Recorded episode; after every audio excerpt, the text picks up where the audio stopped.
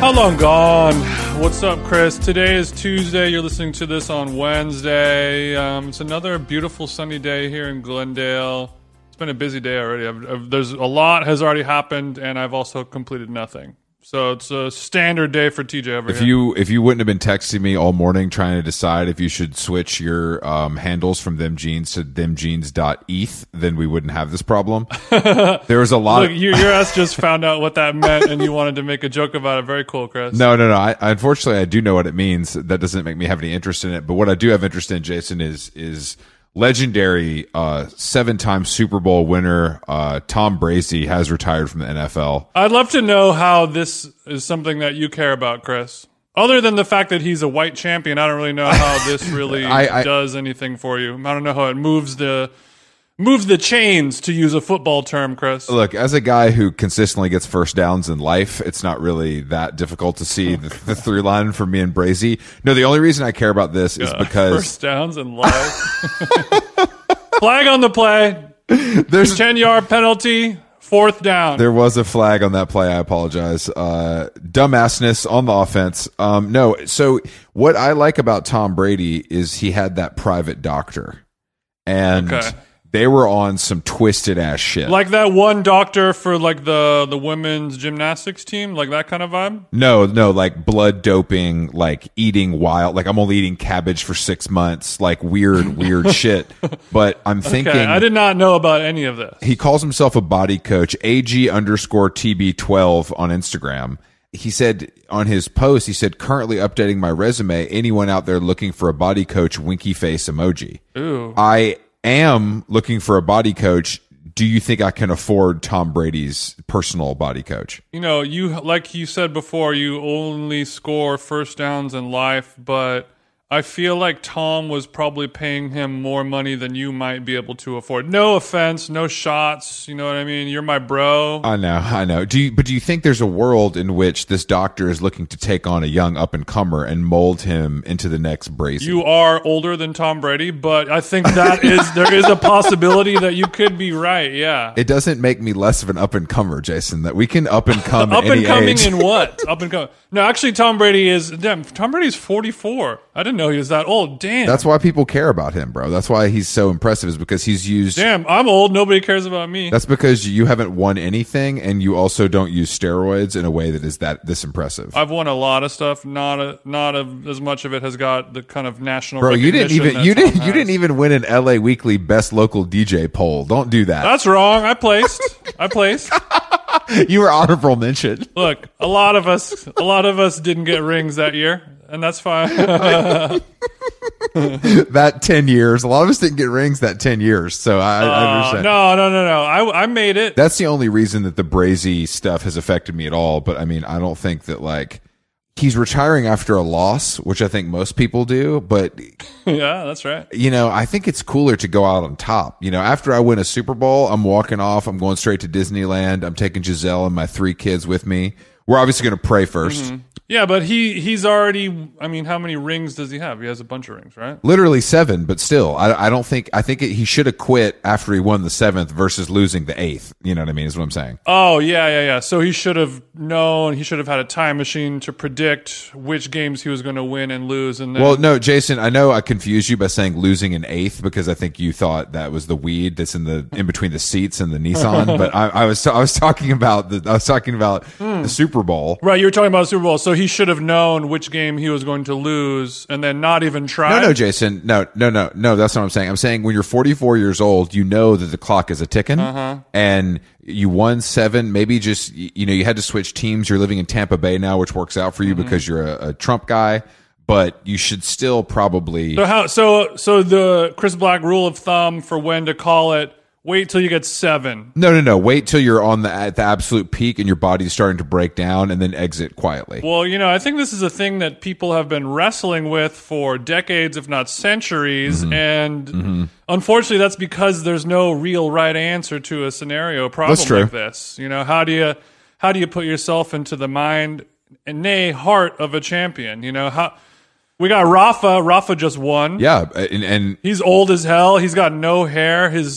His male pattern self tanner is truly tragic. But have you seen the biceps? He's going up against a guy who's, 10 years younger, 5 inches taller, and he still won. So when does he quit? But I think the game of tennis and the toll it takes on your body at his age versus the game of football and the toll it takes on your body as a quarterback at Tom's age are two different things.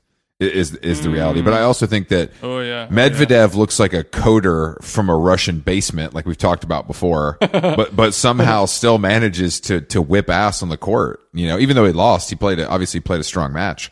But it's aging is something we all deal with, Jason, as we confront it. And I know that your body is breaking down in some ways, and I'm starting to feel the same thing for me. So I just, yeah, my body is breaking down, but luckily my hairline is regenerating. How's your mental though? Because it's not great. Who said that? Show yourself. My mental. I mean, honestly, there's no way of really knowing based on the marijuana use. If I maintained a straight edge lifestyle this whole time, Rhodes Scholar, MIT, full ride. My mental, the only time I feel mentally strong is a 2-hour period in the middle of the day when I have a good patch B12 on and a coffee. Whoa. That's the only time I'm really flying. Okay, so not the morning coffee, the afternoon coffee. And don't really shout out good patch until the check clears, all right, Chris? Oh, I'm sorry, but it does. It makes a big difference in my energy levels. That's when you feel your most mentally alert, you say? Usually right about now when we're podcasting at our normal time, and I've done the right preparation. I've had my correct workout. I'm about 3/4 of the way through the gallon. I've got my patch on. I've had a cough. All that stuff has to kind of line up for me to be firing on all cylinders. I don't know if you require as much as I do. You're not as much of a diva. How upset do you get when just any one of these little cogs in the wheel becomes bent and you don't get to have the, what do you say? I've received the required amount of of nutrition and exercise. You've had your correct workout. Like if any of that, no, I don't get bent. Doesn't happen. I don't get bent out of shape. I know that life is unfortunately fast moving and changing. That I must be nimble and adapt, like all great creative agencies. Are you as nimble as you think you are, Chris? That's the real kind of existential question that all of us creatives tackle. Definitely. I'm not as... Sure I can pivot, but how nimble am I? I know. Unfortunately, right now, probably not that nimble, but it's something to work towards, and that's what we all need to stay alive, Jason. Yeah, I've been thinking, because I love to pivot, and I love to be nimble, just like you and just like everyone else, but there's so much of the day-to-day kind of minutiae, vis-a-vis, gets in the way, and I'm like... Mm-hmm. Maybe I need a more comprehensive CRM solution to kind of help tackle some of those, tasks that end up eating up a lot of my busy work time. What do you think, Chris? I think you're too into busy work. I think you like busy work more than real work. Is what I've discovered about you. You're talking about the deep work, the sitting down and No. I think you prefer to do chores. You're saying I prefer the busy work versus the real work, and then I was saying an example of the real work might be... Oh, I'm sorry. Blank page, creating something from scratch, whatever, writing that book, finishing that deck, whatever. Mm-hmm. So that's more of the stuff that you're better at. No, not necessarily. I'm better at it than you, but that's like saying, I'm better at walking than a baby. I've seen a lot of the decks that you've made, and they are... works of art, and I don't use that word lightly. If any of my clients are listening, I've never made a deck. I usually we know you've never made a deck. I love to hire talented, young, hungry creatives to do that kind of stuff for me. Using those programs that I don't have. My computer's kind of full, I noticed. Why is it so? Is it all of your kind of 3D animation files? Yeah. A lot of your video editing stuff eats up a lot of hard drive space. It's all my pirated Fellini movies I have to keep. No, I don't know. I don't know why my computer seems full though, because I tried to install the new iOS and it was too full, and then I was like, I guess I'll just buy a new one. Like, what do you do? What do you mean? What do you do? You clear? Well, first of all, I would love to know why your computer is full. Earlier, before we recorded, you said I never delete an email, and that could be something. Is that true, or were you being facetious? No, I don't delete emails. Why would I delete emails? I might need them. I don't need to be inbox zero. I'm not a dork. No, neither do I. I mean, my inbox right now, I'm looking at it. My inbox for my Gmail daily driving account. What? 19,000 messages, 7,000 unread. I'm at 43,979, but they're all read. Okay, they're all read. I mean, a lot of it, all the junk. Unread ones are just, it's just junk. Or I mean, I will delete Google junk sometimes, things. But I just don't go. I don't like deleting email. Doesn't make me feel good. Like I don't care. I know that I've responded to the important stuff, and that makes me feel good. I'm the same. Well, I mean, my hard drive, because I am an actual creator, I do have to go in and clear out my hard drive space. And you can just click Apple on the top left corner, About This Mac, and then just move over to the Storage tab at the top. And it'll show you how much you have left on your hard drive. You could manage that, delete files, things like that. Is this something maybe you could help me with? Like you would maybe do it for me? Is that possible? Well, the problem is, Chris, I'm going to have to kind of handhold you because every single file, unless you give me executive powers, I'm going to have to go through and be like, well, do you need this document from 2017? Do you need this? Well, we could sit down. Maybe we could sit down and do it together over a nice meal. I'll take you to one of the restaurants you like in San Gabriel Valley, and we'll get a booth. Okay. And I'll just tell them to keep the appetizers coming. Put another pot of jasmine tea on. We're going to be here for a while. That's what you're going to say. We're going to be burning the midnight oil. Leave the bottle. Yeah, I'll say leave the bottle, and we'll just kind of go through each file. I think it could be a nice team building experience for us. Maybe we should go to a cabin to do it. Okay. Well, this is starting to add up because before I'd be like, sure, this. I mean, I'll do anything for a free picking duck, but now you're talking about renting an Airbnb. This is. I wouldn't charge you, of course. This would be coming. Somebody pinched me. Oh no. No, I know, Chris. You know how it is to be a contractor, Sure. But I think I need help because, now that I'm not with Jay Ellis, my czar, I need someone else who kind of understands the computers to help me because I'm not good. You need the Geek Squad. Well, Chris, I'd say it's a little bit of boy who cried, I don't know what. That's what you are. What?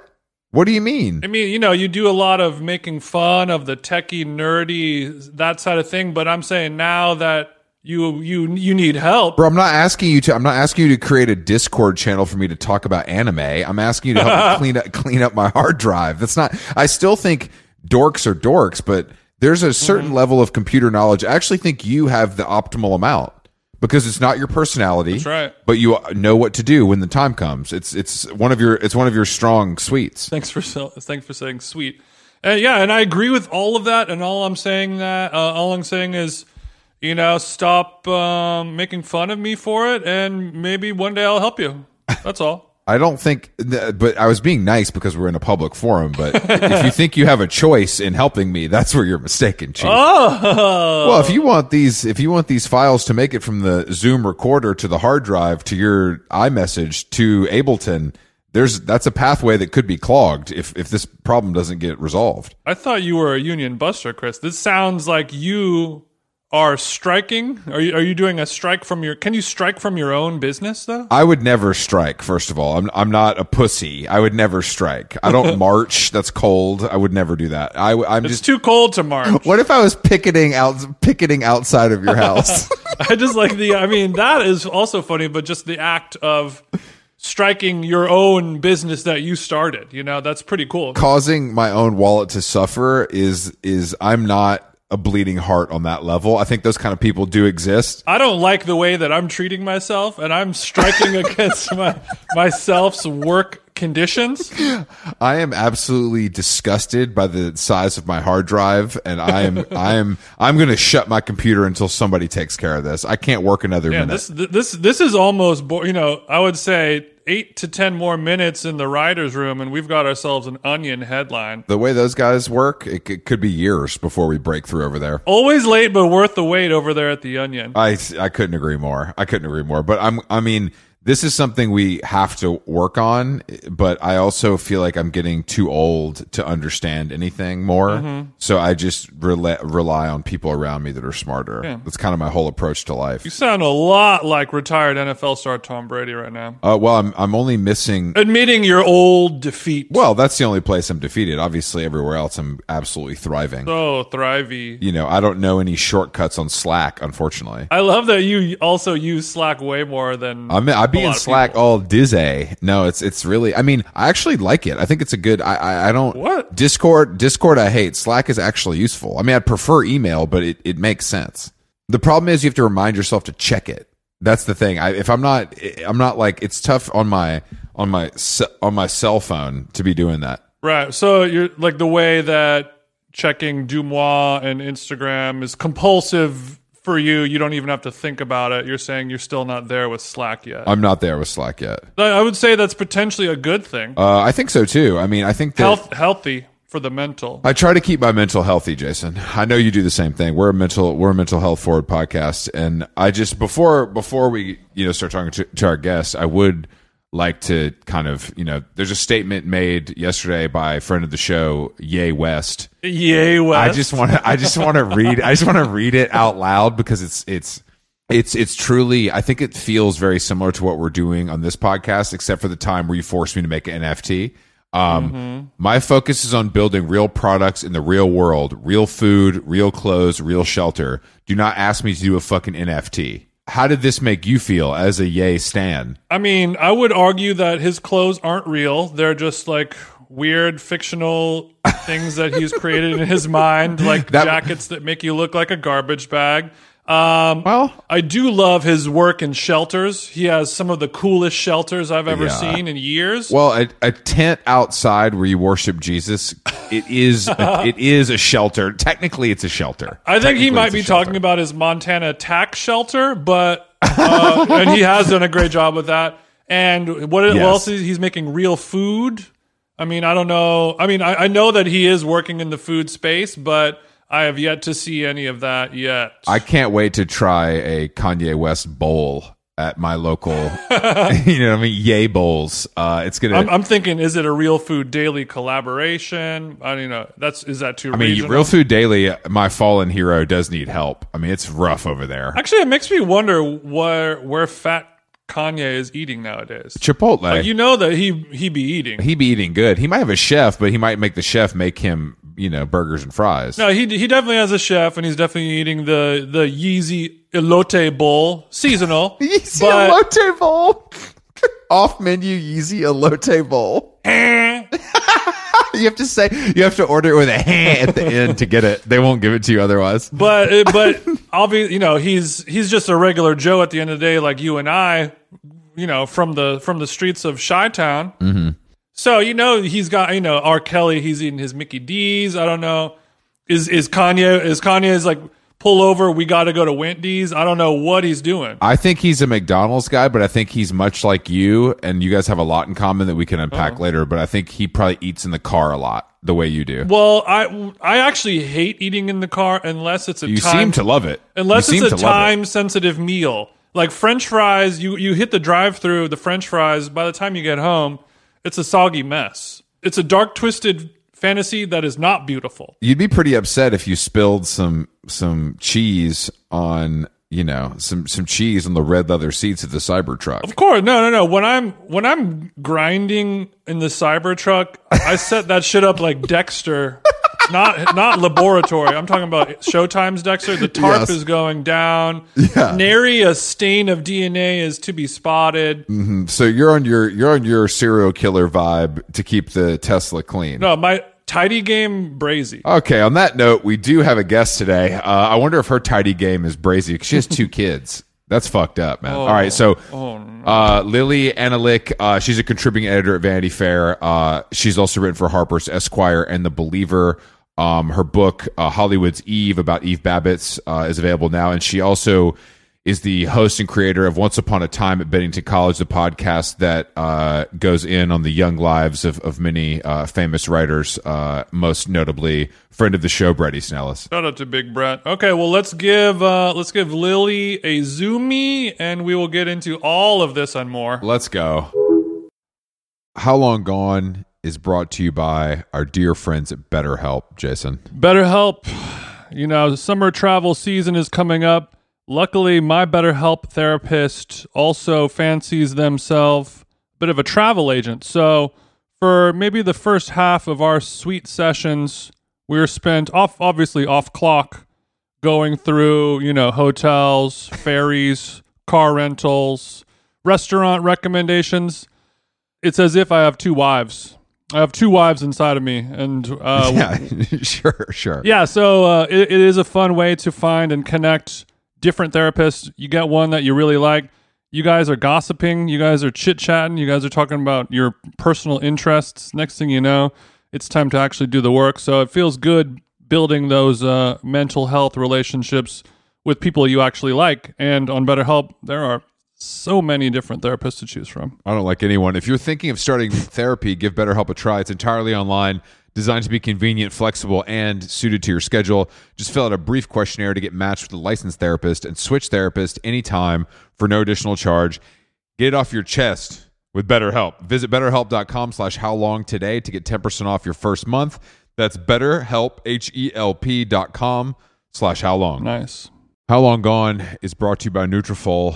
As you know, hair thinning is quite complicated. Like your skin, hair is a reflection of your health.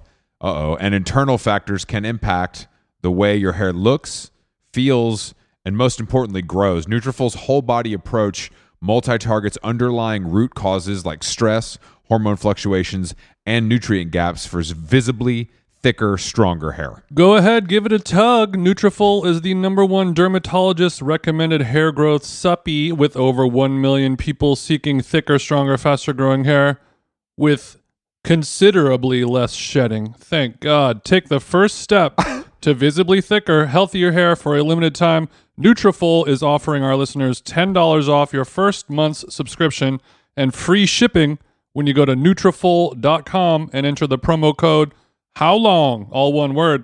Find out why over 4,500 healthcare professionals and stylists and professional stylists recommend Nutrafol for healthier hair. Nutrafol.com, spelled N-U-T R-A-F-O-L. I got RAF on the nut.com promo code HOWLONG. That's Nutrafol.com promo code HOWLONG.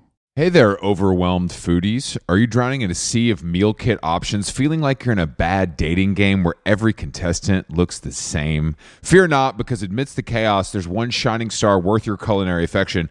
Home Chef is not just another fish in the meal kit sea. They're the gourmet catch that you've been dreaming of. Say goodbye to swiping left on lackluster meals and swipe right for the one brand that will make your taste buds swoon. Home Chef provides fresh ingredients and chef-designed recipes conveniently delivered to your doorstep to simplify your cooking experience. Whether you prefer classic meal kits with pre-portioned ingredients and easy instructions, speedy recipes ready in less than 30 minutes, oven-ready kits with pre-chopped ingredients, I like to chop myself, or quick microwave meals that are assembled in minutes, Home Chef has you and your entire family covered for delicious meals, 30 options per week, and serves a variety of dietary needs, so you don't have to worry about what to make ahead of time. I'm keto now.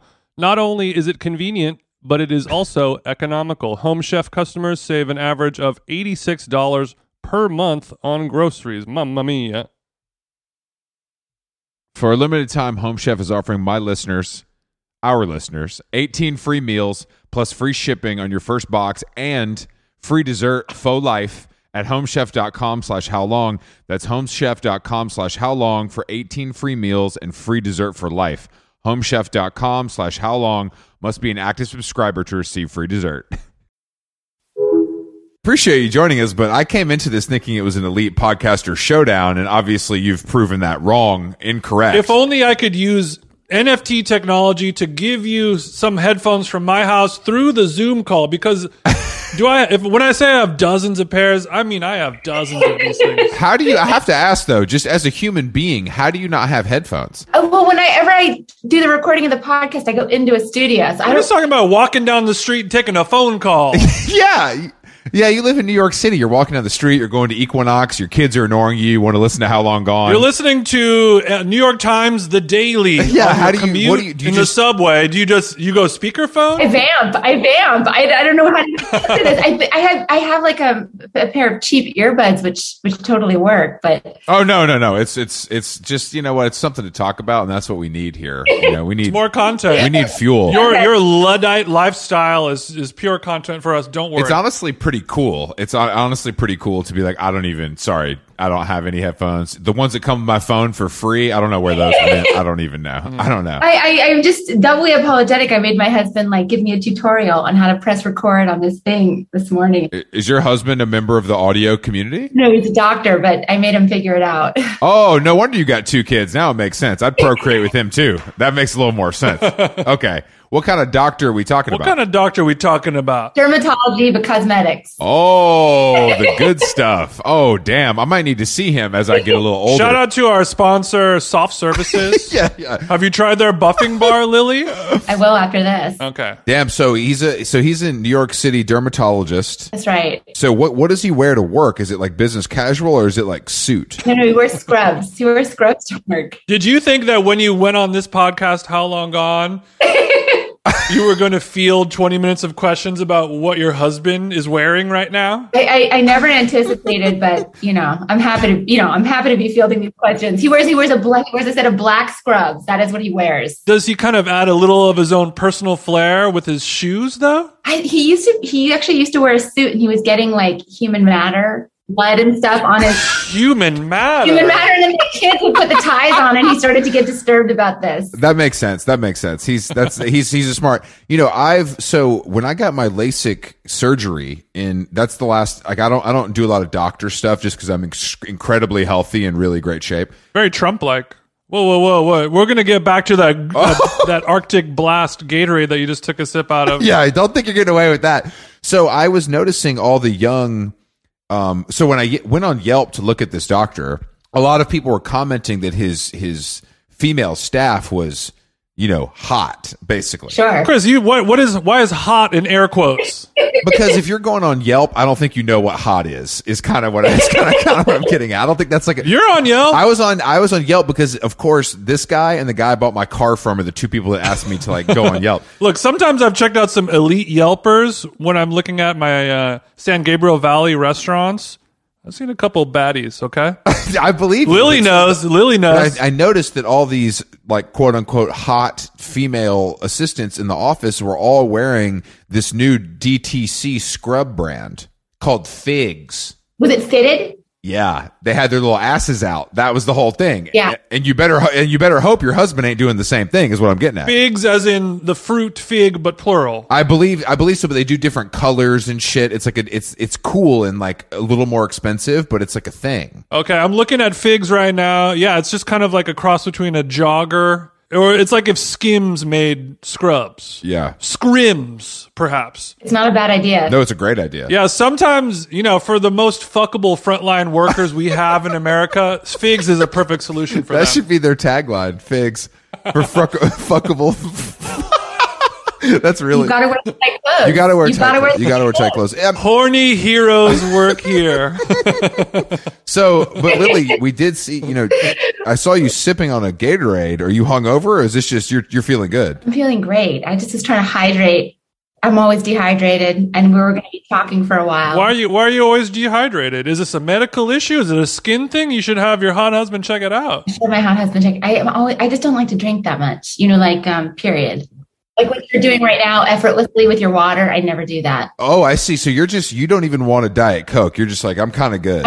That's very cool. Yes. That's very cool. The same way I'm a never nude. You're a never sip. Yes, that is right. And also I can't be bothered. Cannot be bothered. I find it annoying. I find the whole peeing thing, all of it. I just like to stop. Hates to piss. Interesting. Yeah, I find drinking annoying. Alcohol. No, just stuff. Just anything. Any liquid. Maybe we can We can get a hypnotist to hypnotize you into being more into peeing. Maybe an ayahuasca retreat will get you more into drinking water. Who knows? I do know a lot of people like that. And as a person who has based my life around drinking water, it's really hard for me to understand. But I do. I'm so accustomed to drinking so much and urinating so much that I don't even want that extra time. You don't even want it. You don't want it. Yeah, I want these days to be over as fast as possible. You know what I mean? I need to get I'm sprinting towards death. Let's unpack that a little bit, Chris. Well, I always feel like my dad was a hydrator. We talked about him when we camped in the house. He's peeing again. He's endless, you know, liquids. We all just thought it was stupid. So maybe we the Freudian root of all my of my dehydration. We thought it was stupid. Yeah, we that's thought so it was so cool. Dumb. She was like, "Oh, pardon me, I'm just gonna head to the boys' room." And you're like, "That's fucking stupid." Dumbass dad. What was his beverage of choice? I mean, was it anything, or was he a water guy? Anything but water. Oh, anything but water. Okay, so scotch, milk, like whatever. Milk. He hates milk. It would be like, he really got into the kombucha thing. Oh, yeah. Anything carbonated, any juice. I just found it so gross. Enough. It's a waste of time. Stop. Who's drinking all this juice? It's disgusting. Yes. Okay, I mean, it's funny because like when I think of like the old kind of classic dad archetype guy as it pertains to fluids or urination, it's kind of like, you know, peeing in the yard. That's like a thing that, like a manly thing that you do to like stake your personal territory. Sure, I understand. Or worse, peeing in the sink. But you're talking about just a normal. I drink a glass of orange juice and eventually it's going to come out of me. Yes. Ugh, can't deal with it. I have a problem with it. That's cool, man. I think it's nice that you're taking a stand and in a public forum nonetheless. No problem. Could you let us know what flavor of Gatorade that was? It is. I like the blue the best. It looks like one of the fluid that you put in your, you know, to like your windshield wiper fluid. Well, when you say you like the blue Gatorade, I think as a Gatorade fan, you're aware that there's a spectrum of blue colors on their market. I absolutely. That's why I looked. It was Glacier. It's the light pale blue. I'm actually supposed to be doing something for Grubhub this week, right? Write down what I eat, and I eat nothing natural. Oh, you're doing the famous Grub Street Diet that Jason. Have you read Jason's? A fellow auteur, a legendary Grub Street Diet. Wait, did you actually read it? Yeah, I did actually read it. As a New Yorker, how much did you hate it? I was into it. Okay, I like that. I liked insight into you, dietary insight. But it's making me conscious of the fact that I eat no natural foods. So you're not like a healthy chick. You're not in on that whole thing. So when you say natural foods, you just mean like? Yes, I eat a lot of processed foods. Like, wait, what do you guys go to restaurants, or are you saying? No, I do go to restaurants. I don't cook, so we order in a lot. Okay, so here's the thing. I really love, I love Pepsi Zero, Diet Pepsi, but not Diet Pepsi, Pepsi Zero. And they introduced a mango flavor. I go to Midtown. There's a 7-Eleven in Midtown. It's the only place I know that sells it. I make weekly treks there. Okay, you just said mango Pepsi Zero? And I know they're going to discontinue it, and I know this is the last place that has it. I know Mango Pepsi Zero. For going to Midtown that much, I would just go and be like, hey, I would like to negotiate the purchase of the remainder of your stock. Yeah. Have it shipped to the house. I know people that have done this with like a fragrance. Like, you know, if their favorite fragrance gets discontinued, they buy 15 of them on eBay or at the store because they're like, I don't know what's going to happen. Elaine Bennis with the sponge. Yes, exactly the same thing. But so you're saying, yeah, I don't do that. I don't like to have more than 5 in the house at a time. Otherwise, I'll have too many. Are they Are they the 20-ounce plastic? Yeah. Okay. Are you pouring it on ice with a straw, or are you straight out of the bottle? I like it out of the bottle. I hate ice. I hate it. I don't like it hits my face. I don't like it. My teeth. I'm not into it at all. I don't like it when the ice hits your face. So you're an aggressive drinker. It sounds like. I didn't realize. Yeah, I am very strong. I'm dehydrated. I don't drink enough.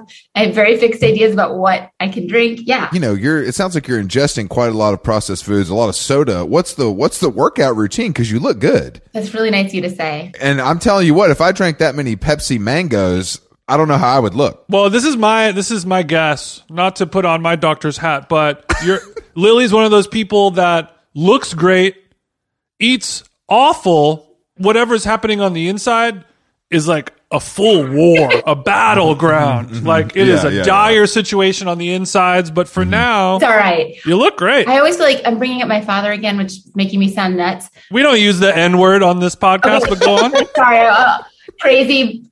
Screwy. Anyway, he crazy. That's even worse. The C word. Well, at any rate, he said that the family crest was like two dead pigeons on a pizza box, meaning we're peasants. I am a peasant. I feel like that kind of thing won't kill me. Like my stuff isn't fancy enough to get damaged. Oh, okay. So you remind me of my rescue dog Bean. So like the dog was found basically in an oil barrel behind an auto body repair shop.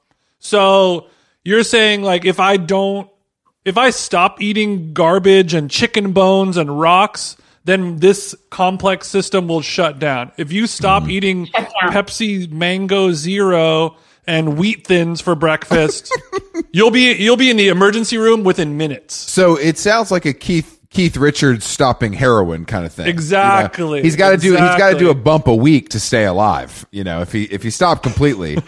I did a book on this woman named Eve Babitz, and Eve was convinced that Keith Haring had stayed alive for so long because he stuck to one drug, right? Like he abused himself with one drug. She felt that was really healthy. What drug was Keith on? Heroin, right? Yeah, heroin's the. Okay. I mean, that's a great drug if you want to stay alive. It is. I mean, honestly, there's a lot of functioning heroin addicts because if you do it right and you like snort it and stuff, you can kind of just coast through the day. If you do it wrong, you die very quickly. But if you do it right, mixing will kill you quicker than that will, though. I think that's what people, when the body is confused and doesn't know whether to go up or down, it can be treacherous. Okay, heroin and Pepsi Mango Zero.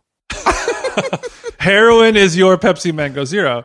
And oddly enough, I got to go to Uptown to get both. Yeah. That's what neighborhood are you guys in New York? Tribeca. Oh, baby. Lily's living the life, Jason. This is what a podcaster should live like. Mm-hmm. We're fucking broke losers. Okay. Do you have a car that's on top of a garage that has to lift up on the lift thingy? I know what you're talking. No, we have no car.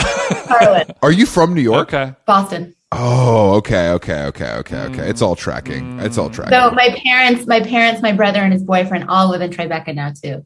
So now the whole family's here. Wow. Wait, your parents and your brother and your brother's partner all came to your neighborhood? My parents were here first. Okay. We came to theirs and then my brother followed. So, but like the whole family's here. Damn. So the family is like very tight knit. You guys struggle if you're not together the same way your body struggles without Pepsi. Right. Not a healthy situation either, but it worked. I was going to say, because I was discussing this with, you know, in the South where I'm from, yeah. You know, what happens often is the grandfather or maybe the father has a, you know, the house that you grew up in is on a large plot of land. Sure. Mm.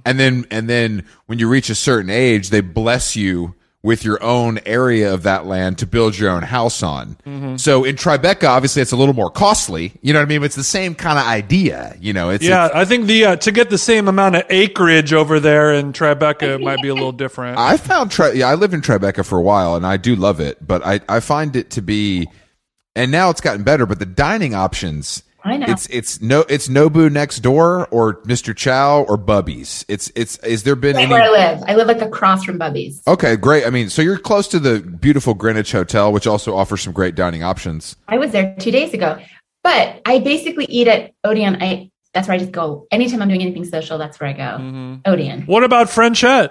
I never go there. No one goes to Frenchette anymore, Jason. It's over. Frenchette's not over. No, I'm kidding. But Odeon is, Lily, that's basically your beat, though, at this point, right? Right? Like, and I remember, like, Bret telling me he did Coke with Basquiat in the bathroom there, and I always think that when I walk in. The fact that I've actually never done Coke at Odeon, and I don't like that about myself. Source of shame, I should have read. And you never will. Chris, I'll do it the next time, and I'll let you know how it goes. I'll do 1,500 words. What is your order at Odeon, Lily? What's your go-to? Okay, so if I'm there at night, I get salmon, and I get them to burn it. I like it burnt, and I get upset because everybody wants to, like, I feel like if you're going to eat salmon in a classy way, you undercook it or whatever. Yeah, that's right. A little pink in the middle. No, I like it dry as a bone. Lily, I'm loving this. How much are you spending on therapy? Because I know you. I know $0. Can you believe it? No, you seem really. No, you're well adjusted. You remind me of myself as a person who knows what they like and is not afraid to get it, Jason. That's what you got to do. Yeah, but what happened? What happened to you to get into this place, though? You know. The vice grip that's on your mind. Yeah, no, I can't even go near that one. Okay, that's for episode 2. Okay, so you want them to burn this salmon, a tragedy in the culinary world. Yeah, they get upset. One time I was in a restaurant in LA and the chef refused to do it. I mean, I like my salmon cooked. I don't like it pink either. Burnt is strong. Burnt is strong. When you're saying burnt, is that a euphemism or are you talking about literally make it black? I want to make it black. I don't like it when it's wet and pink. And you can take it however you want it, but I don't like it when it's wet and pink. That is the thing of what I want in my food. I get it. I honestly stand with Lily yet again. I mean, I stay away from... that's disrespectful to a unsustainably raised farm salmon. It's already had such a tough life, respected by cooking it perfectly, Lily. No, and then Jason, I covered it in salt. So much salt. You're a nasty street pervert of a woman. You know that? What about sushi? Do you eat raw fish? No, I don't like that. I used to, and then I changed. What happened? You can't just change. It was great. Now I find it obscene. It's just an obscenity sitting on my plate. And will not eat. What do you feed your kids? Because I don't want these kids to grow up in this kind of household. You got a Fran Lebowitz. Am I going to have to call defects on the way you're feeding your children? I eat lots of fruit and vegetables. Well, fruit. They won't eat vegetables, but I like distract them and just shove it in their face. That's how it works. Sure. All right, sure. Lily, what cigarettes did you used to smoke? Because I know you don't anymore. Never smoked. Oh, no. Okay, you should start smoking. No drug, no drink, no cigarette. Oh, nothing. You need to pick up the pack of Pall Malls because you got a couple toots of steam that need to come out. You never partied in college? Did you ever party or no? Never. What about CrossFit? Where do you go CrossFitting? We have a elliptical in the apartment. That's it. In a dark room. I don't want anyone to see me do this. Don't elliptical alone. You could have a little big scenario, you know? I don't want anyone to look at me while I do it. I feel Lily, I've only known you for 20 minutes and I feel like you've really got it figured out. I'm very impressed. Honestly, with everything you've said so far, I really feel like I love that you're going there with me. Yeah. We have an otherworldly kinship of people that aren't afraid to like things that other people might find disgusting. Yeah, Lily, you are a sister in arms with Chris's particular brand of psychopathy or psychosis. Yeah, I'll just load in. I'm not taking you, Jason. I can just see you just being unhappy across the table from me, but I will take Chris. I can't be at the same table as a burnt salmon order. That's bad for my reputation. Grub Street will unfollow me. I can't. Well, now I'm very excited for your Grub Street diet. Now, I will say you've done an amazing 20-minute preview on what we have to offer, and it's not even behind a paywall. So this is perfect. It's not even behind, and it's more to come. More to come. There's even more wheat thins I'll be eating throughout the week. Oh, you thought it ended with wheat thins? Wait till I get into my Triscuit chapter. You will not believe how good it is. You're like, I don't do any hummus from a place. I like the Sabra that I get from my local Safeway. I buy that on airplanes. That's right. You buy the hummus and pretzel chip on the airplanes? I actually don't. I don't do that. It's not true because I think it smells. It does smell. It's rude to other passengers. I agree. Yeah, I don't do it. I don't. I'm a model, and I always get. I'm a model airplane passenger, and I always take the middle seat. What? They don't have middle seats in Delta One, Lily. Don't lie to us. I saw that you guys fetishize Delta One. Take whatever, and I always am in the middle because I book last minute. It's always bad, and I'm always next to someone very heavy.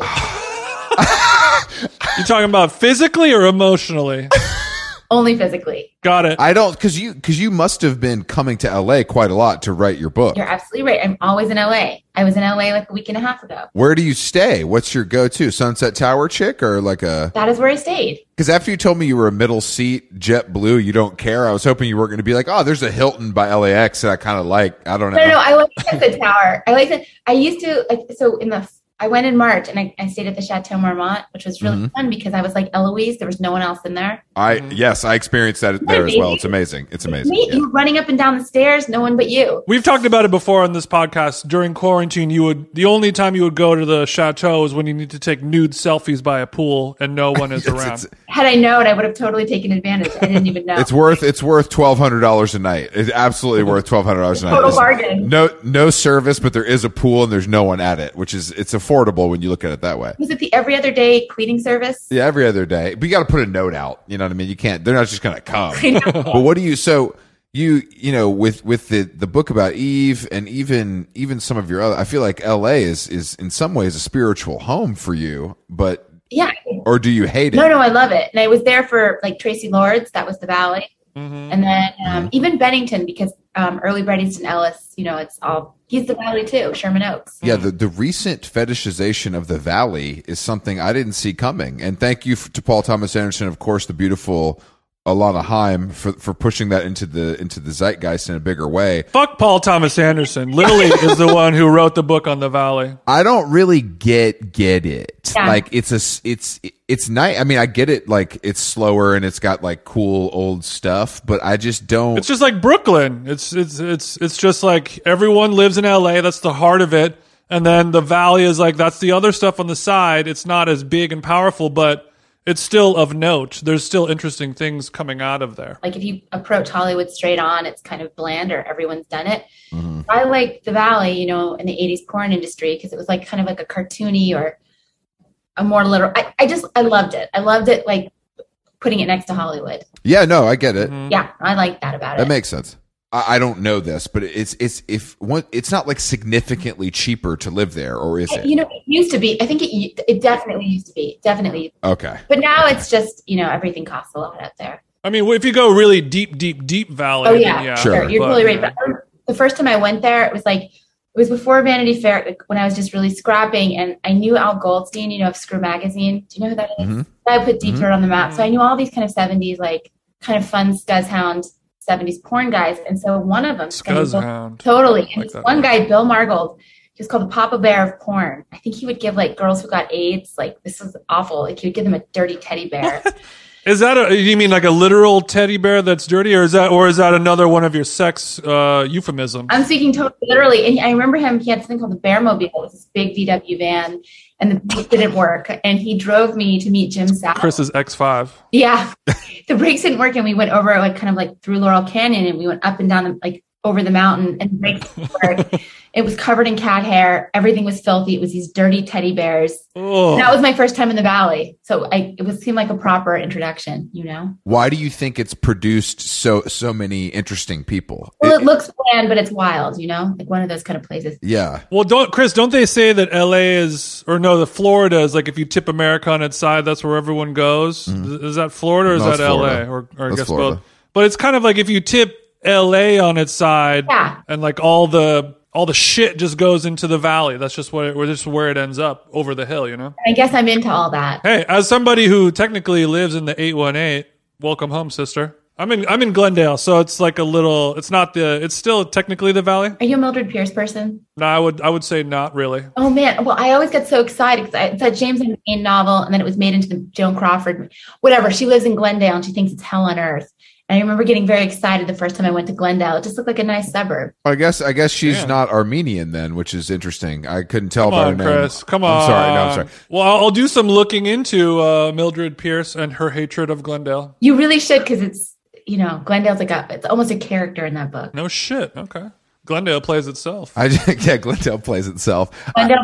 I just think it's fascinating that in LA, more than any place in the world, like, these suburbs are like romanticized a little bit. Like in other places, if you go to a suburb of Atlanta, there's no like, oh, well, this is the, you know, the culture. Step your game up, Chris. Step your game up. Sure. Chris, you can I don't want, you can cough, but you totally can. I was just going to say, like, LA is not a city, right? Like it's like a collection of places. So of course you're going to fetishize, eroticize certain places. No, I understand that, but it's like, I don't like Brooklyn. I hate, like, I don't want to go there. I don't want to talk about it. I think it's stupid.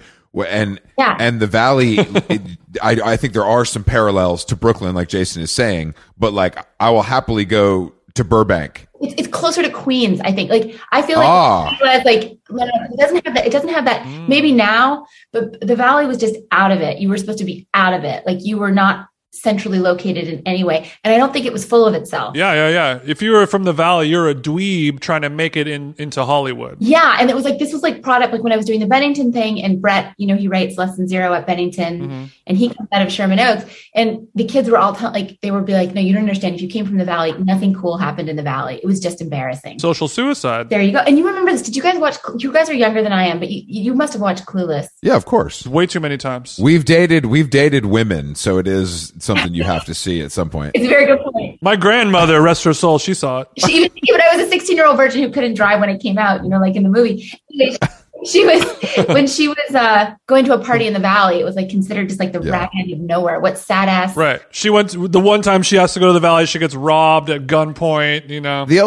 I guess the answer to my question though is basically like it's proximity to Hollywood. Like that's what makes anything interesting is the proximity to Hollywood. Yeah. And also the world knows the valley because so much of Hollywood, you use that as the backdrop, so you know all these places. Yeah, but it's like Hollywood, like distorted or degraded. There's something just like appealing to me about it. Or magnified. Yeah. somehow distorted in some way. Did you like the movie? Did you like Licorice Pizza? Do you know I haven't seen it yet? Neither have I.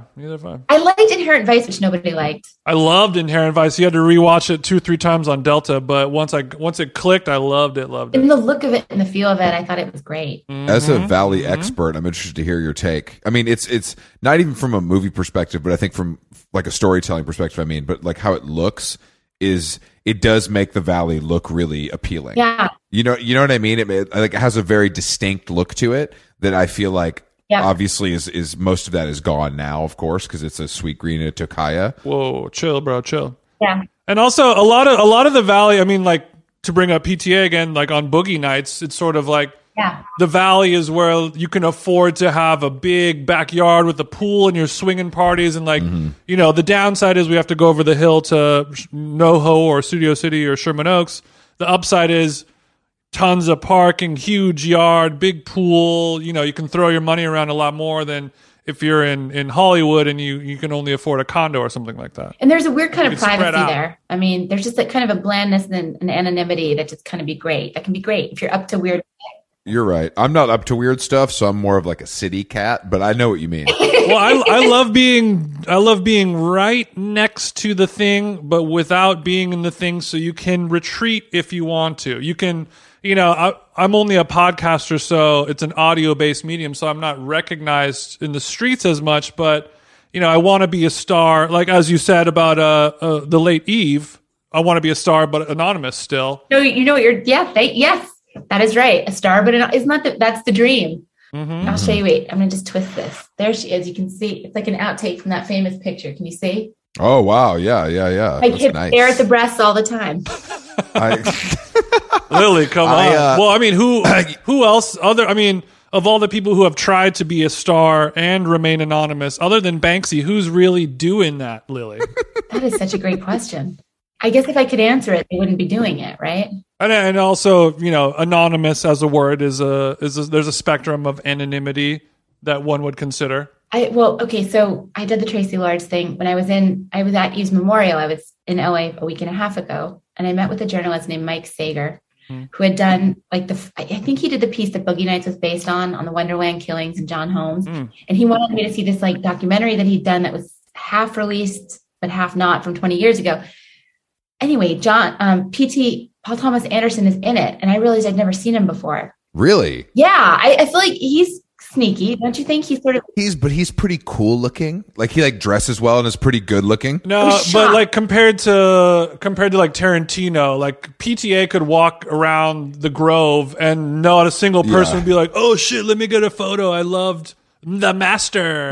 Which I'm what the Grove really did love. I'm kidding, of course.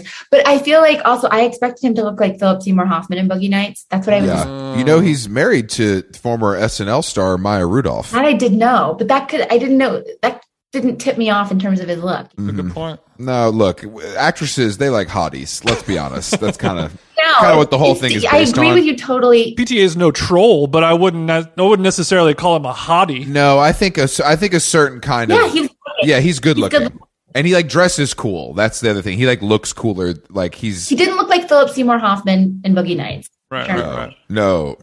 His ability to layer has done him well. Yeah, he's great with color as well. And I don't mean on the films. I mean in the dressing room, in the wardrobe, in wardrobe. Excuse me, I should have used my proper Hollywood term. You recovered nicely, Chris. So how does it feel to be a podcaster? It sucks, right? I love it. It's to me, it's like writing a book that talks, and I like it because it's the Wild West. People aren't controlling you every 2 seconds. None of those pesky Air Mail editors, right? Yeah, you know how it is. Graydon's not in there with his red pen. You know what I mean? Not racist enough, you know, stuff like that. He might say. Sorry, you were saying podcasting is fun. It's obviously a problem for me, but he. I'm teasing. But you know, it's like space, like in magazines, you know, I come up through Vanity Fair, space is limited, you know, and now like with the podcast, you can go long. You're going to do your Rogan 3-hour stuff soon. You're going to really take it there. No, I think because I've listened to the show, of course, because it's in my interest area. But, you know, I feel like you apologize a lot. Oh, that fucking laugh of mine. I think you have a beautiful voice. You have a beautiful speaking voice. It's very nice. But I think that, you know what? Our attitude here at How Long Gone is fuck the listeners. Yeah. Never apologize. And I think that's something you could adapt kind of from us. Listen, I totally agree with you. If we've learned nothing from Trump, apologizing gets you nowhere. I'm not even kidding. Exactly. It really doesn't. But it's like, you know, like when I did Tracy, I knew I was doing a podcast, so I knew when to shut up. But my style when I'm interviewing somebody for like a book or a magazine piece is to make it conversational, right? Yeah, of course. But I had to use this kind of old recordings when I was not doing it for podcasts. So I overtalk and I laugh. I know you're right. I know it's worse to keep apologizing. No, I'm kidding you a hard time, but you listen to your own shit? No, I don't. To enlighten our listeners, some of the interviews and conversations you had were taken from times when you were just like recording it on your phone with a phone call or something like that. And it wasn't like in a studio. We're like, all right, here we go. Exactly. And so you weren't being yourself that you may have wanted to be for a big podcast. I was being my real self, which is obviously what I don't want to be. Which is terrible. Hideous. Because it was originally like an oral history for Esquire. And like, I did like 12 hours of interviews with Bret, and that was what he didn't, that was it, right? It was so many, but I had I been doing it for the podcast, I would have, you know, shut up. We're having a hard time getting him for an hour. So, wow. How'd you get 12? We're new friends with Bret. You know what I mean? We went to dinner. We have an email correspondence. Where did you guys go for dinner? We went to a place called Horses, which is like it's new-ish. It's on Sunset. That's right. We wanted to put, you know, he I'm sure was aware of it, but we wanted to put him on to something new. You know what I mean? It was kind of the goal. I spoke with him this morning. I believe he requested in so many words, the next time maybe a more quiet spot. He likes a quiet spot. Yeah. But I think that he is it's a very interesting thing because obviously we are in the exact wheelhouse of his book. Like I read those books in high school. You know what I mean? Like, yeah. And I've seen the movies, but the books were much more impactful for me because I think I read them when I was a little younger, of course. Yeah. I think what's so interesting about him particularly is that he's kind of stayed relevant the whole time. It's amazing. Even if you hate him, yeah. You know what I mean? It's still like unavoidable. And I think overall it's like he's kind of considered this like beacon that people want to hear from. Who's comparable? I don't think it's somebody. No, I agree. And I mean, I think his podcast is great. And even like the way that he does it, where he reads like a fucking monologue. You know, I would say like, Keith McNally's comparable. Yeah, that's the only one. Maybe that's right. In terms of the polarizing thoughts on him, but just like Keith's Instagram comments are just written so perfectly that you're like, you know what, I gotta keep checking. Like, everybody's so careful now, everybody's so uptight, you know, they're not, and it's just, it's so great. I think during the Trump years and shit, it was pretty incredible to listen to. I'm like, damn, this guy is saying what needs to be said to some extent. Lily, after talking to all these people who have done that, well, from Bret to Eve and everyone else in between, has that affected the way you control yourself and the way you're saying things? Or like, how would you rate yourself on that scale? You did say heavy person on the plane, so that's in 2022, that's enough to lose your job. So you are walking the line. I'm walking the no, but I mean, like, I just feel like if you don't have like courage, you just shouldn't be doing any, you know, going to a different line of work. But it's just like the uptightness. Yeah. There's just like, you have these conversations with people and you do not believe that they're talking to you like human to human. Do you know? Uh-huh. There just seems like a basic insincerity to everything that they say. And it's so common now. And it's like an epidemic. And so anyone who doesn't do that, I consider those people like, it's almost like a libido thing. Like, it's almost like a sex energy. Like they go on. They speak directly, and it's like exciting to me. Yeah, yeah. Like somebody who opens up a conversation with something self-deprecating or anything that could be offensive to somebody, and they don't care. Yeah. Suddenly, your heart is a rock. Yes, that is exactly. Yes, that is true, and it's funny because actually, like with Bret and Trump, I actually just wish he would just admit. He sometimes tries for a pose of neutrality when he's talking about Trump. I'm like, just admit he turns you on. I don't mean Trump's sexually his type, but I mean like he is just turned on by this guy's energy. Just say it. Just fuck him so we could all move on. All move on. Because that's what's exciting about Trump. I know it. It's not actually Trump's like politics because Bret's not conservative, you know? No, that's an interesting point. I mean, the politics are awful, but the entertainment value is high. And I think it's something people couldn't. There's a lot of entertaining people who I do not want to have sex with. Them. Yeah, no, I agree. That's a good. And also, I don't know why I feel like the need to parse this. I don't actually think he is physically attracted to Trump. He has a totally different taste in men. Oh, no, of course not. No, but it's like that energy, you know, that energy he has. Like when you see like a male tiger take a female tiger in nature, and it's like, this has to be done.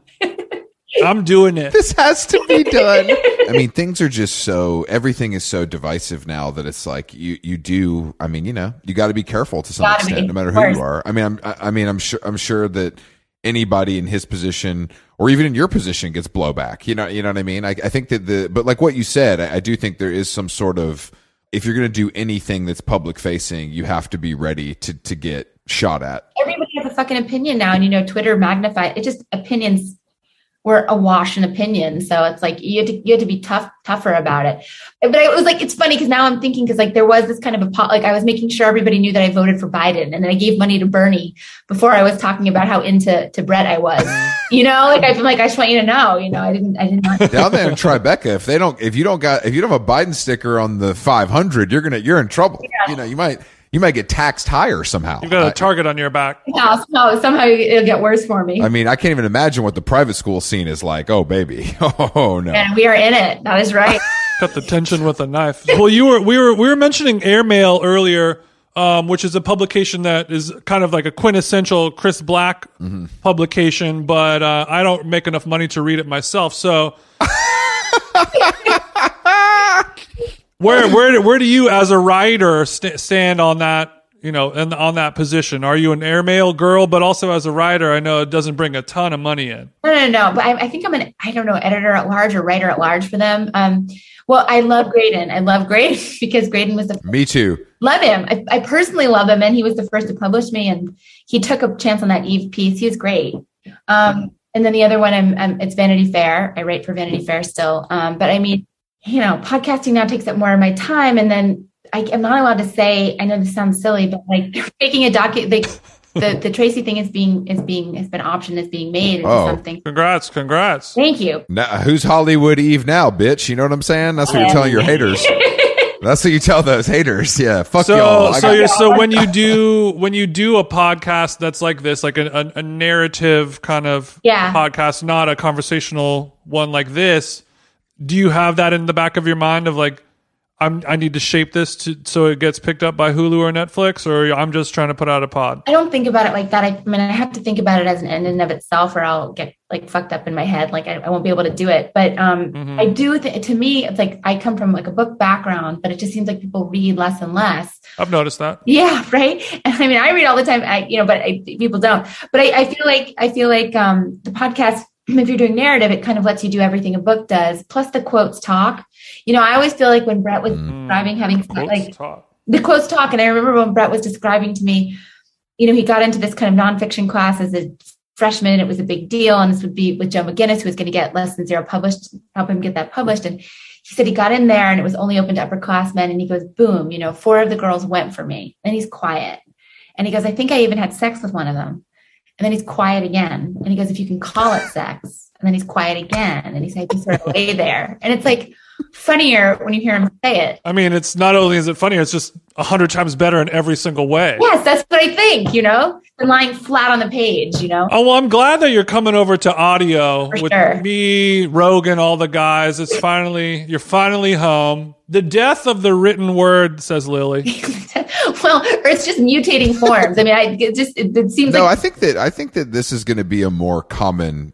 You know, I think that you're probably in the early stages of this happening, but I think it's going to be more common where it's like, it's in some ways like less work, you know what I mean? Because you have, you know, and it's money wise and time wise, it could be more money, less time. It depends on how you do it, you know? So it's like, why would you? It's also more sustainable for the environment. You know, I'm right. I'm trying to save those trees, Lily. Oh, of course. There's no trees. As someone who drinks glacial Coke or Gatorade glacial blue, I'm very concerned for our polar ice caps. So can I pitch you my airmail ideas? I didn't realize you were an editor at large. I would love to hear some of these, Chris. I don't actually edit anything, but Chris, you're in the middle of a thought. No, all I care about is airmail, Lily. Don't worry. That's like, honestly, it's been I mentioned it in our New York Times story about the podcast, and it really, I heard from the staff over there that it was a blaze in the Slack at Air Mail, and I said, That makes me very happy because it's one of the only things I pay money for that's like online. I love that. No, I think he does a great job, and he's got like a real sensibility. You know, like his. I always remember he gave me my book party for the Eve Babitz and Set the Waverly In. And he had just left Vanity Fair, and he didn't have like a cadre of assistants, you know, the way he usually does. Mm-hmm. So, I know a few former assistants. I've heard the stories. Lawsuits pending. I was like, I'll try to do the invitation. Or I got my husband, my poor long-suffering husband, to like put together an invitation. And I sent it to Graydon, and he goes, oh, no. This looks like an invitation to a book party in Poughkeepsie. You know, you know, and he did something that looked great, you know. See, that's the kind of, I'm the Graydon Carter of this podcast. So I feel he's a problematic white man of this podcast. Aren't we all problematic white men? Not me. You're the worst. You just hide it well under that beautiful head of hair. I don't think that, but I do think that it's, is it rare for someone to contribute to both at this point? Or is there a lot of people that cross company lines? I actually think it is because he left Vanity Fair. I think it is unusual, but nobody's bugged me about it. They've both been great. No, I mean, as long as you're doing that, yeah. I think if you're subscribing to Air Mail, you can afford to also subscribe to Vanity Fair. My feeling, it's all, yeah, exactly. To see what's going on in the Hamptons and stuff like that, you know. Vanity Fair's $9 a year, and Air Mail's $50, I think, or $20. Air Mail's, it's not cheap for those emails, bro. But those emails are designed nicely. And don't forget, Jason, your chick, Kazi David, you know, you like her stuff. I haven't read any of her work because of the underlying paywall issue we talked about earlier. I don't like that Larry David wears an Air Mail hat on Curb Your Enthusiasm. I don't like that. One future canceled old man supporting another future canceled old man. The whole thing stinks. No, I think that it's a platform we need, and that's why I'm glad they raised $17 million or whatever it was. That's what felt good. It felt so good to send that announcement into the group chat, because that Odeon salmon ain't cheap. No, it's really not. I wanted to talk about podcasting. The podcast that you do. About the Bennington College alums back in the 80s. Yeah. You know, for a lot of podcasts I'll listen to that are kind of this style, narrative, documentary style, whatever. You could sort of tell, or it's a fine line of like how much of this script was like penned perfectly for the creator to interject their flavor of writing, sure, or their anecdotes and colloquialisms and all those little things versus just kind of telling the story. How do you balance out like the story itself, the cold hard facts, versus your own personal thoughts on the matter? It's a very good question. I mean, it's just instinct. I mean, I've been doing this for a while. I mean, not the podcast part, but writing a book or writing a magazine article. To me, it's just not that different. I mean, you just don't want to be talking too much, but I also like analysis. I mean, I like when someone kind of puts things together for me too, you know, when I'm reading or listening. So yeah. And my favorite writer, I always feel like I've never been in my time, you know, like, what do you call it? Moonwalking into the future. Mm-hmm. And like in 1992, I turned 14, August 9th, 1992. And that's when I started reading Pauline Kael, you know, who wrote for the New Yorker, but she wasn't writing for the New Yorker anymore. So you feel like we call that born at the wrong time. Yeah. Born at the wrong, or maybe I only like to look at things in hindsight. Like, it's weird to me now. Like, I was thinking about doing something on Courtney Love, and you know, I was the exact right age to be into Nirvana, but I never paid attention. Except now, like when I'm in a grocery store and I hear like "Come As You Are," I'm like paralyzed, like I'm back in, you know, high school. Mm-hmm, mm-hmm. But I seem to be only able to deal with it when I'm a few years out of it. I think we need you on the Courtney Love beat. I think she's probably calmed down. I think so too. And she was writing me. She was supposed to be in Bennington class of 86. So she was like, oh, I didn't know she graduated high school. So that's good. No, she was like in reform school. I think she was like in juvenile. Oh, but somehow she was going to, you know, Bennington, you didn't have to have a high school diploma. You didn't have to have. Oh, I didn't know that. Okay. You just had to have a little do-re-mi. And not even. Cause it was the most expensive school in the country, but they had a ton of financial aid. It was a crazy school. Oh, okay. So if I'm a high school dropout, I could just sign up right now and head over there. Or you think it's changed? And they had something like a 90% acceptance rate. Like, it was a crazy. That's better than Orange County Community College, where Jason did a couple algebra classes. I think that's because 10% of America could afford to go there. That's why they had a 90% acceptance rate. That joke, and it's funny because it was the most expensive school in America, but it was also had like a lot of financial aid kids. But Chris, in order to qualify for financial aid, you have to show some exceptional talents, Chris. And you can't just like telling somebody on Slack to change a slide 23 of a deck is not going to be enough to get you pushed through. It might be. If you were applying in 1982, it might have worked for you. Okay. So, I mean, if you were to do a Courtney Love saga like this, yeah, is there, I mean, is it just kind of like her general life and how she ended up being here, or is there a specific thread that you want to weave? Oh no, I have a very specific angle on this. Very specific. Okay. I'm not like going to blow my load. Could you lay it all out? Could you blow your proverbial load here? A lot of people listening to this podcast work in the audio space, so they might want to pick it up. I'm not blowing my load. I'm not sure yet, but I want her. Yeah, I'm going to wait to blow it to her. But you're in touch with her, and she's down. No, I don't know. She was in touch with me when she was talking about. We were in touch like a lot this fall, and then she seemed like she like lost patience with me. But I don't know why. I don't know how I offended. So you're saying you had the fish on the hook, and then that you lost it. The fish jumped off, but I'm going to go chase after her again because I think she's kind of great. She's a great gal, slippery little salmon though, huh? Yeah, I don't know, but like for Eve, I chased Eve for years and years. I mean, she wasn't seeing anybody. The patience, because I know a few people like you. You know what I mean? That do this for a living. And it's a very interesting approach to life where it's like, this could be a 5-year thing, or it could never work, but I'm going to just keep plugging away at it because there's no other way. There's no other way. It's like a long seduction. And my husband's a doctor, so I can afford to kind of go on these journeys that may or may not be fruitful. Yes. We do have a nanny. It's fine. It's fine. She's only here 3 days a week. Yeah, exactly. No. You need all these things. You definitely need some money. But like, even like with Bret, it was like, like doing Bennington. I mean, we'd known each other for a long time. It just, it takes a while. Like, and also for people to kind of open up and this, that, and the other. But now like a Bret, is that like that you consider him a friend at this point? Oh, yeah. Or is it okay? But he's also a subject. It's like there's always that detachment, and it's a weird thing. I mean, it's a personal relationship, but he is my subject. Lili, we feel the same way about so many of our How Long Gone guests. I bet. Oftentimes they are friends, but you're also a subject and a source of income. Yeah, Jason would like Charlie XCX to be a little more than a subject, but unfortunately that hasn't Chris, come on. That hasn't changed. That unfortunately we haven't really crossed that bridge yet. You know what I mean? So we'll get there one day. No, but it is a weird thing, because it's a weird kind of like, my attitude is like, I'm sure it's creepy being on the end of my fascination, right? Because it's like kind of clinical and kind of detached, and it's endless, and I'm always looking at you, and I don't drink, and you maybe drink, and they know that too. And It's a weird thing. It's a weird dicey thing for them as well. Yeah, but I think people in that position, the reason they're going to participate, even if it takes a long time for you to, beat them into submission, they want it. They like being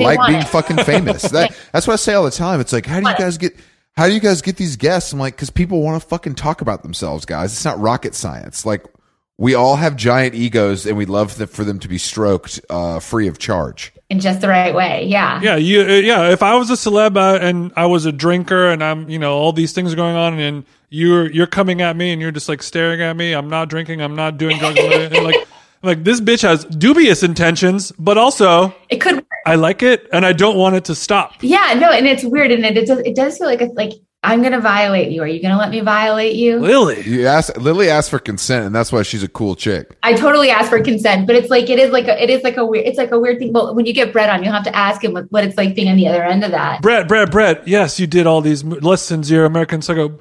What I want to know, what was it like to be interviewed by Lili? Violated. You got to use some sensational language. Right. Use a better verb. Yeah, you got to use a better verb. That's a great point. I mean, let's say Courtney's at the top of the list. How long is the list? How many targets do you have? That's it. She's it. I want her. You're locked the fuck in. Yeah. What's Tracy Lords up to nowadays? I think just, having a career in Hollywood. I mean, that's what she's up to. I mean, and that was like fun too, because that was quite the subculture, like that 80s video vixen Valley world. I mean, it was... seedy. I really loved it. Do you like to be an observer of the seedy world, or do you ever participate in anything seedy yourself? Definitely not. Exactly.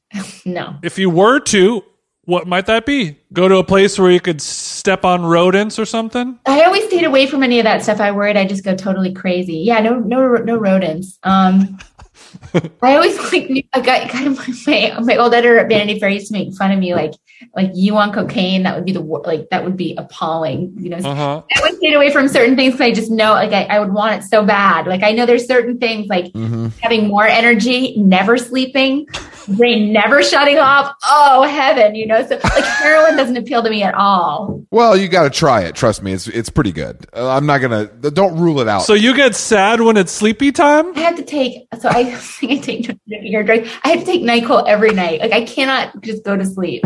What? So I've been doing that every night since I was like 18, so my liver is probably in a horrible. Yeah, well, I was going to say the inside of your body is a war zone, but now it's confirmed. So you put the kids to bed at 7. You and Bay put on Billions, and then you're staying up till you're up till 2 in the morning. Are you smoking NyQuil at this point? Yeah, you hot knifing NyQuil. I have this whole system. Like, I have to have it before I have dinner because you eat it like with food in your stomach. No, it won't work. Before dinner, you literally, okay, so you're saying you take, what time do you take it? Like 8. And what time do you go to bed? Oh, man, that's a whole process. Like, it's just a whole process. It's like, that's step one, the 8 p.m. NyQuil before dinner. Lili, I'm glad that your life is just, it sounds, you know, when you see those two giant stones that grind together to make corn, yes, to make flour out of corn. I know that's your brain at all times, but you have such a beautiful, cheery demeanor out into the world that I'm proud of you, but I'm also worried that you're just teetering on a fine, fine line. I need to get to Glendale, and I need to get there fast. That's the answer to all your problems. Okay, last question. When you're on vacation, even if you even take vacations, are you able to just sit on a chair and enjoy a beautiful view? No. I am like, what do you call it? Anhedonia? No, so my parents, you're going to love this. My parents have a place in Nantucket. Oh, baby. I could tell. We did the math with the Air Mail. Go on. Yeah. We read our Air Mail. And when I go there, it's essentially like being here. Like I have like so basically the kids can get into the sunshine and stuff, but I'm basically doing what I do here. Oh, okay. You're a woman after my own heart. I tell you what. Right, Chris? We're really getting along here. If they got Wi-Fi, I'll go there, and you guys can have your little fun in the ocean or whatever. You guys go ahead. I created my very own jail cell at the Nantucket house for me to enjoy. That's exactly right. My mom does monitor my NyQuil situation. So that's the one fly in the ointment. She doesn't like all the NyQuil. She goes into your DOP kit under the lining of your suitcase. That's right. She does. She knows where I keep it. And she comes. And then she finds it and she starts crying and you hug her and you start crying. I'm sorry. Like watching us. Yes, do the secret video. That is essentially, that is my summer. That is my summer. It's a never ending struggle. Damn. All right. Well, Lili, thank you for joining us on How Long Gone. A pleasure. What a ride. People can listen to podcasts wherever they listen to podcasts, and they can follow you on Twitter. Yeah, I'm there. Instagram too. Even though I don't post anything, but I am technically on there. They can watch me do nothing on these two different venues. That's a perfect thing to do. But no, guys, check out the Bennington podcast if you're interested in anything cool. And Hollywood's Eve as well. In stores. And we will be looking out for the Courtney Love expose that we desperately need. All right. Thank you both. Thank you, Lili. Good to see you. We'll talk to you soon. Bye, Lili. Our pleasure.